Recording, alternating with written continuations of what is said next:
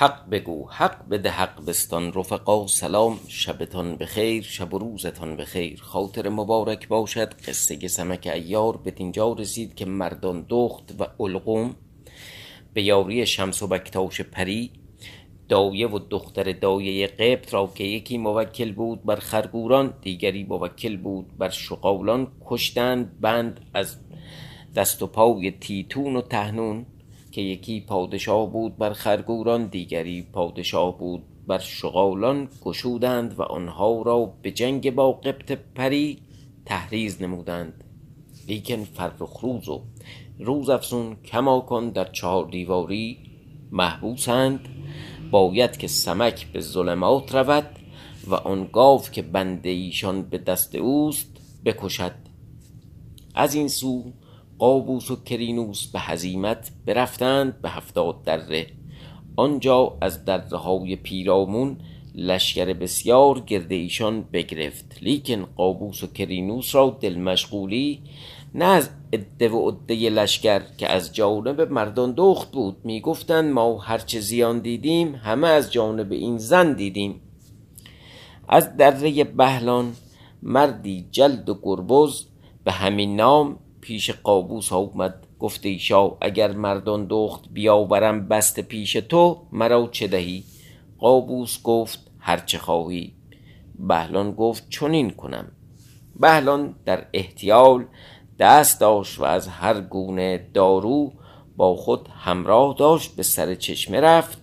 دارویی در رو بمالید زرد شد چون بیمار محتضر. دست بر قضا ابرک به سر چشمه آمد. یکی را دید زرد و نالان. سلام گفت. او را بپرسید که کیستی و از کجا میآیی و کجا خواهی رفتن؟ بهلان به زبان شکسته گفت. مردی خدمتکارم از آن قابوس.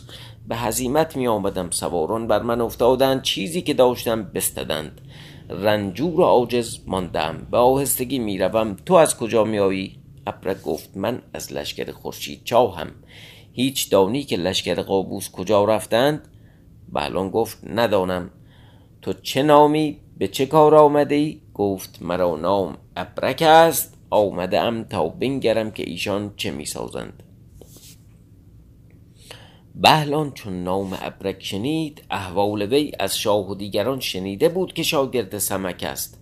با خود گفت کار من راست برآمد. این یکی بگیرم. گفته ای ابرک بنشین و نان بخور که راه به هفتاد دره نزدیک است. ابرک نیز توبره بنهاد نان می‌خورد. بهلان در اندیشه که او را چگونه بگیرد. تا ابرک برخاست پیش چشمه رفت و آب می‌خورد. قدری که مانده بود بیهوشانه برندود. سفرش ولو بود. این تا رفت اونجا آبی بخوره سر چشمه این تو قضاش بیهوشانه ریخت. اگرچه بهلان پهلوان بود و با ابرک برآمدی اما اندیشه کرد که این شاگرد سمک است. نباید که با وی درآویزم. به حیلت مرا از پا درآورد که ابرک باز آمد نان و حلوا تمام بخورد ساعتی بود بیافتاد از هوش برفت. بهلان برخاست او را بربست گفت آخر بی رنجی به دام افتاد. بهتر بود. او را برگردن گرفت تا ببرد. پاره ای را رفت. خسته شد. گفت چرا او را برگردن می باید برد؟ به هوش باز آورم تا بیاید به پا. او را پیش آورد و بنشاند و بجنبانید تا قی کرد. بیهوشانه به هوش باز آمد. نگاه کرد خود را بسته یافت و بهلان را که با وی در سر چشمه بود گفت یازاد مرد چه کردم؟ بهلان گفت یبرک مرا نمیدانی که کیستم؟ مرا بهلان هیلتگر خوانند. خواستم آمدن که تو را با استاد تو سمک و مردان دخت که پهلوان از شما را بگیرم و بیارم. اکنون تو را یافتم به هفتاد دره برم در بند کنم. پس به طلب کار ایشان پس به طلب کار ایشان. بروم. بهلان این سخن می گفت ابرک با خود می گفت این از من است که برآمد. تا چرا چندین سال دعوی ایاری کنم و کاردانی و این مایه نمی‌دانم که در پیش هر کسی نام خود نمی باید گفتن؟ چون گفته بود که من از لشکر قابوسم چرا می گفتی که من ابرکم؟ لاجرم چنین روز می باید دیدن مگر مرا عجل آمده است با تقدیر؟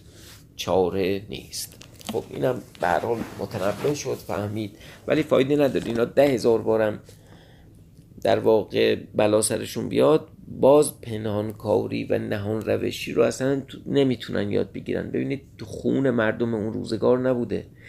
ما داریم از مردمی صحبت می‌کنیم که از پادشاه تا رعیتشون ساده دلن. دلشون یک روه یک دلن. ما ما امروز واقعا هر کدوممون صد تا سمکیم. از پنهانکاری و نهان روشی و دور از جون شما ریاکاری. چیزی بروز نمیدیم. کسی از ما چیزی نمی‌دونه. اینا بندگان خدا موجودات ساده دلی بودند. این بگفت و دل به غم داد. بهلان او را دست باز پس بست. ریسمان در گردن کرد. میدوانید او را پیش قابوس آورد. قابوس نگاه کرد بهلان را دید. گفته بهلان چرا بازگشتی؟ این کیست؟ بهلان گفته ای شاه ابرک است. قابوس چون نام ابرک شنید راست بنشست در وی نگاه کرد. گفت ابرک توی شاگرد سمک. ابرک گفته قابوس شاه ابرک منم اگر کاری داری. قابوس گفت چرا خود را در دام افکندی؟ از استاد نیاموخته بودی؟ ابرک گفته قابوس تو چرا از پیش خورشید چاپ بگریختی؟ از پدر جنگ نیاموخته بودی نمی‌دانستی؟ این سخن چه معنی دارد؟ به حیلت و مردی از قضا توان گریختن؟ چون با قضا چاره نیست آنچه بودنی است بباشد. قضا را به چاره و دانش استادی باز نتوان داشت. که اگر می توانستی دفع قضا کردن تو از پیش خورشید چا نگریختی. تقدیر یزدان چنین است به هر چه خواهد باشد. قضا بر همه دانش و توانش و مردی و حیلت و ایاری چیره است. عجب جمله حکیمانه. قضا بر همه دانش و توانش و مردی و حیلت و ایاری چیره است. گفتار سود ندارد. هر که با عیب است در عیب دیگران سخن نگوید. آفرین. قابوس در گفتار ابک. ابک نه ابرک. قابوس در گفتار ابرک باز مانده بود تا گفته ابرک اگر خواهی که تو را به جان زنهار دهم راست بگو تا به چه کار آمده ای. ابرک گفت مرا خورشید چا فرستاد تا بنگرم که شما را مقام کجاست؟ از من به جز این کار بر نیاید. پیکی کنم. نامه برم و نامه آورم. قابوس گفت احوال مردان دخت چیست؟ گفته ایشا مردان دخت با القوم به طلب فرخ روز رفتند. قابوس چون بشنید که مردان دخت در لشکرگاه نیست خرم شد بفرمود تا ابرک را بند برنهادند. ابرک گفته ایشا قول تو چنین است؟ گفتی راست بگو تا تو را آزاد کنم وفا نکردی. قابوس گفت ای ابرک تو را به جان آزاد کردم. نگفتم تو را رها کنم تا بروی. تو راست گفتی اگر هم نگفتی من راست برگرفتم. من قول خود به جا آوردم. بدین حیلت از دست من بتوانی شد. در بند می باش تا وقت آید. بنگرم که چون می باید کردم. او را به دست بهلان داد گفت به جایگاه خیش بر موکلان بر وی گمار که این به کار آید. بهلان او را به دره خیش برد در سیاه چال کرد. تا قابوس گفت ما را لشکر باید کشیدن و رفتن و دمار از لشکر خورشید چاو برآوردن که مردان دخت آنجا نیست و فرخ روز در بند پریست. بهلان گفته ایشا من چاره دانم. بفرما تا هزار نفات ترتیب کنند ده هزار مرد تیرانداز و چهارصد مرد دهلزن و چهارصد مرد سناج و چهارصد مرد با تبل و دمامه و چهل کوس حربی. دمامه و چهل کوس حربی و هزار مرد پهلوان با سلاح تمام. پیشرو ایشان. تو این ترتیب کن و ساکن می آی. بیش از این نمی باید تا من از پیش بروم بنگرم که به چه چاره ایشان را قهر بتوانیم کردن. خب نفات اینه که نفت آتش بازی می‌کردن و اینها و استاد بودن و مهارت داشتن در این کار. سناجم اونایی که سنج می‌زدن و بقیهش هم که معلومه. به حال داره یه کار چیز می‌خواد بکنه. برای تضعیف روحیه روحیه دشمن می‌خواد یه عملیات روانی بکنه. در واقع می‌خواد مثل الان که این شبکه های ماهواری درست کردن اینجوری در واقع از طریق شبکه های ماهواره و کانال های تلگرامی بره رو اعصاب طرف مقابل و اونا رو تضعیف روحیه کنه. این بگفت و رو برا نهاد و برفت. قابوس آن همه ترتیب داد گفت باید که آهسته می روید تا به کنار لشکر خورشید چا به شب خود را بر ایشان زنید باشد که کاری برایت این بگفت و با لشکر رو برا نهاد. از پیش بهلان می آمد. از پیش بهلان می آمد. خورشید چا با لشکر از بیرون ناگاه مردی دیدند که می آمد. شاه گفت او را بنگرید تا کیست؟ بیامدند و پیش خورشیدچا آوردند خدمت کرد. خورشیدچا گفت ای مرد از کجا بدین جایگاه آمدی؟ بهلان گفته ایشا از هفتاد دره. قابوس ترتیب لشکر داده است از جنگ دارد. آمدم تا شاه را خبر کنم. شاه او را دعا گفت و به دست عدنان وزیر سپرد گفت او را تیمار میدار. از آن جانب قابوس می آمد وقت آن که آفتاب فرو شده بود به نزدیکی لشکرگاه چا رسیده بود بی قلبه و آشوب. پس آن هزار مرد پهلوان بر سر راه ها بایستادند گفتند تا هیچ کس از میان ما نگذرد که او را خبر کند. حق تعالی تقدیر کرد که مردی سیاد بر کو بود. آن لشکر بدید ایستاده با خود گفت شک نکنم که لشکر دشمنند از بهران ایستادند که شب درآید. بر لشکر خورشید چاو زنند و شبیخون برند. بهتر از آن نیست که بروم و را آگاهی دهم. دام برگرفت به سر کوه بی و راه بیراه بیامد. تا به لشکرگاه رسید. پیش خورشید چار را خواست. او را پیش شاه بردند خدمت کرد. احوال لشکر آمدن و ایستادن بگفت شاه تومار و کاوه را فرمود با چند سوار که بروید و بنگرید کیستند. کاوه با تومار و چند سوار رو به راه نهادند. دانگی از شب گذشته بود که هر دو لشکر به هم رسیدند. لشکر قابوس چون سپاه دیدند آتش برافروختند لشکر به نشانه آتش رو به جنگ نهادند. لشکر خورشید چا قافل که دست تیر بر ایشان گشادند. خلقی بسیار بکشتند. باقی رو به هزیمت نهادند. لشکر قابوس دنبال ایشان گرفتند تا در لشکرگاه خورشید چا افتادند. پیرامون لشکرگاه فرو گرفتند. آن همه کوس حربی و دهل و سنج و دمامه و تبل باز فرو کوفتند نفاتان. آتش روانه کردند در خیبه و خرگاه می‌زدند. و آن همه تیراندازان دست تیر بر لشکر خورشید چا برگشادند. خورشید چا با سپاه قافل که فریاد جزع و فزع و خروش از لشکرگاه برآمد. هر کسی از جای خیش برمیجست. چندی مست افتاده چندی در خواب گروهی بی سلاح. نمی‌دانستند که چه می‌کنند. یکی جامه باجگونه میپوشید یکی ایزار پا در سه میپیچید یکی دستار در پا میبست. یکی تنزم دارید دیگه. که شلوار رو سرش می‌کرد یکی نمی‌دونم امامش و دستارش رو به پاش میبست و لباسش رو سر و ته میپوشید. نمی‌دانستند چه می‌کنند که زلزله در جهان افتاده بود. خورشید چا از آن نهیب سوار گشت. بانگ بر لشکر می‌زد که جایگاه نگاه دارید. از هر جانبی اسب میتاخت. هیچ مقصودی نمی پیوست تا خلقی بی اندازه از لشکر خورشید چا کشته شدند.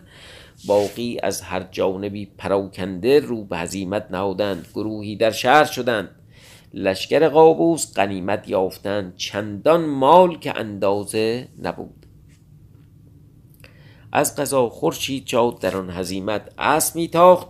شب تاریک شب تاریک ندانست که کجا می رود تا برفت. به جایگاهی افتاد شومیز کرده و آب در آن داشته. خب این شومیز یا شومیز رو با اون شومیز که مال لغت فرانسویه برای کتاب برای جلد کتاب به کار می‌بریم اشتباه نگیریم. این زمین زراعت رو که شیار می‌کنن و آب توش میندازن میشه شومز یا شومیز یا شومیز در واقع. اون یکی هم که خب یه, نوع جلد مقواییه. یه لباس هم داریم لباس شومیز هم یه پیرنه هم داریم. لغت فرانسه از فرق به خورشید چا خلاصه خبر نداشت. به جایگاهی افتاد. شومیز کرده یعنی زمینی که شیار کرده بودن آب توش انداخته بودن. اسب در آن گل بماند. خورشید چا اسب را تازیانه زد جهد کرد. اسب از آن شومیز نتوانست آمدن چاره ندید پیاده گشت. تا پا در نهاد که برود لجم بود. خورشید چا در لجم بماند. جهد کرد که از گوشه بیرون رود. نتوانست آب و گل بود. آجزوار بر جا بماند. طاقت نداشت. بر جا می بود که ناگاه بورین پهلوان بدان مقام برسید. یکی را دید که در لجم باز مانده فریاد می کند. آواز داد تو کیستی؟ خورشید چا با خود گفت اگر بگویم که از لشکر خورشید چا هم مرا بکشد. دانم که این از لشکر من نیست. گفت از لشکر قابوسم دنبال یه هزیمتی می‌رفتم. در این جایگاه بماندم. بیرون نمی‌توانم آمدن. مرا دستگیر و اسب خورشید چاو به چاره خود را بیرون افکنده و رفته بود. بورین گفت پیاده بودی؟ خورشید چا گفت اسب داشتم. در گل بماند که شب تاریک بود. یا شب تاریک بود. من پیاده گشتم تا مگر بیرون توانم رفتن؟ راه ندانستم. بورین پیاده گشت. از گوشه بیامد دست وی بگرفت. او را از گل برآورد. خورشید چا هرچه پوچیده داشت شاهانه بود اگرچه به گل سیاه گشته بود. باز کرده و انداخته بود گفت این بلایی است. نباید که مرا بشناسد. چون بورین او را بیرون آورد سوار گشت به لشکرگاه رفت. خورشید چا بیچارهوار از جانبی دیگر آن روز تا شب راه کرد و راه بیرا تا مگر خود را به شهر تواند افکندن. راه دور بود نتوانست درختی بود در زیر آن درخت عاجز و درمانده و گرسنه و تشنه در میان خاک و خاشاک بخفت. از آن جانب چون لشکر به هزیمت در شهر شدند هیچ کس پروای خود نداشت. خاصه از آن دیگری هر کسی با غم خود چندان بود که نه به شاه می پرداخت نه به کس. به چاره جان خود می رهانید و به شهر می افکندند تا روز روشن شد. قریب و قارب به کارب و گوران و توبار و کابه و ادنان وزیر و پهلوانان به بارگاه آمدند. طلب شاه کردند نبود. کس به حجره فرستادند پیش زنان نبود.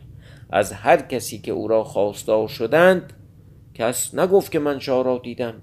همگان دلتنگ شدند. عدنان وزیر گفت نباید که او را در میانه قلب و آشوب کشته باشند یا او را زخمی رسیده است و افتاده. کس بیرون فرستادند تا در میان کشتگان شاه طلب کند. نبود. همگان غمناک خروش زاری از همه برآمد. عدنان وزیر بفرمود تا دروازه ها استوار کردند. گفت شهر نگاه میدارید. تا نشانی از شاه بیابیم. یا فرخ روز به سعادت برسد. اگر دیر خواهد رسیدن بنگریم چه میباید کردن. این بگفتند و غمناک می بودند بهلان چون معلوم کرد که شاه پدیدار نیست و لشکر در حصار نشسته گفت دنباله کار مردان دخت بگیرم. باشد که او را به چنگ توانم آوردن. این بگفت و رو به راه نهاد و برفت. در احوال آل مفروز و مردان دخت و القوم و رفتن ایشان به ظلمات. چون این گوید خداوند حدیث. که از آن جایگاه آل مفروز و مردان دخت و القوم با شمس پری و بکتاش و شمات چون از سر چشمه پریان رو به نهادند و می‌رفتند بالایی پیش آمد. از آن بالا نگاه کردند آتشی دیدند افروخته. پریان گفتند ای سمک ما از این بیشتر نتوانیم آمدن که آن آتش تلسم است که قبط پری کرده. چنان که بر راه شهر بود و روزافسون باطل کرد. ناچار پیش از آن آتش پیش آن آتش می باید گذشتن. در پیش آن آتش مردی پیر ایستاده است. چون کسی را بیند پیش خود خواند. هر که دست به وی دهد در ساعت هلاک شود. زنهار که دست به وی مدهید چون شما را بخواند. آل مفروض گفت شما بروید و آن تلس بگشایید. ایشان گفتند ما پیش آن نتوانیم رفتن که آتش در ما افتد. جز آدمی کسی پیش آن آتش نتواند رفتن. آل مفروض گفت چه می باید کردن؟ شمس پری چیزی بیرون کرد چون خطی نوشته به دست آل مفروض داد گفت چون پیش آن پیرمرد رسید او شما را می‌خواند هر که از شما مردانه تر و با دل و زهره تر این خط به دست گیرد و پیش آن مرد رود چنان که دست در دست وی می نهد. زنار تا دست در دست وی نزند. این بگفت و پریان باز ایستادند. اول مفروض و مردان دخت و القوم هر سه رو برا نهادند نزدیک آن آتش. پیری دیدند ایستاده چون ایشان را دید گفت ای آزاد مردان بیایید که راه از این جانب است به آبادانی. از این جانب باید رفتن که از آن جانب راه بیابان است. مردان دوغ گفت ای آل مفروز مرا دل می ترسد که پیش وی روم. حراسی در دل خود می بینم. الغوم گفت من ایچ از این نیستم و ندانم و تلسم نشناسم و با جادوان کاری ندارم. این دوتا جا زدن. آول مفروض گفت من این مایه خود دانم که از شما من این مایه خود دانم که از شما کاری نیاید. متلکم بهشون انداخت. خط به دست خود گرفت. گستاخ پیش آن ما اومد. پیر دست فراز کرد که دست سمک بگیرد. اول مفروض آن خط در دست وی نهاد. گفت این برخان تا چیست که من نمی‌دانم. چون خط از دست سمک در دست پیر افتاد پیر دیدند که از جا برخواست در آتش جست چون کسی که میسوزد تراغا تراغ در وی افتاد. چنان که همگان می حراسیدند زمانی برآمد نه آن آتش بود نه آن پیر سوخته. راهی پدیدار آمد. در حال شمس و بکتاش و شمات بیامدند. در دست و پای آل مفروض افتادند و بر وی آفرین کردند. گفتند شاد باش ای مرد کاری کردی که تا جهان بود کسی نکرد و نتواند کردن نه از دیو نه از پری. علل خصوص آدمی اقبال و دولت یار توست. آقا روزافزونم با اساس زد تو سر هم یارو دیگه. این بگفتند و رو برا البته سوسپانس ماجرا هم خیلی زیاده. یعنی همش چون دستش باید نزدیک ببره که این دست به اون دست بخوره و این اگه دست به دستش می‌خورد تموم بود دیگه. ولی باید با هنرمندی درست اون لحظه آخر کاغذ رو مینداخت دست پیرمرد. این بگفتند و رو برا نهادند تا به سر ظلمات رسیدند. شمس و بکتاش پری گفتند ای عالم افروز. اکنون شما را به این ظلمات می باید رفتن که ما این جایگاه می باشیم چون بر مقدار دو تیروار بروید بر راه گاوی ایستاده است پوز در زمین نهاده و به دست زمین می کند آن گاو را بکشید که صندوقی زرین در شکم وی است. به دست آورید که بند که بند گشادن حسار در آن صندوق است. اول مفروض گفت چرا نمی آیید شما که گاو را بکشید؟ ایشون گفتند ما پریانیم. عهد داریم که چون این کارها نکنیم اگر عهد بشکنیم هلاک شویم. اول مفروض چون بشنید با مردان دخت و القوم در آن ظلمات شد. عظیم تاریک بود. بازگشتند پیش پریان آمدند. آول مفروض گفت تاریک است ما را روشنایی باید تا راه بدانیم و گاو را ببینیم. شمس پری برفت ساعتی بود بیامد. قاروره بیاورد و چراغدان افروخته در آن نهاد. گفته یال مفروض چنین باید تا باد چراغ را ننشاند. در واقع مثل یه فانوس. آول مفروض روشنایی در دست گرفت و پیش ایستاد مردان دخت القوم با وی. پیش گاو رسیدند. گاوی عظیم دیدند بدان صفت که پریان گفته بودند. هیچ یک زهره نداشتند پیش گاو روند.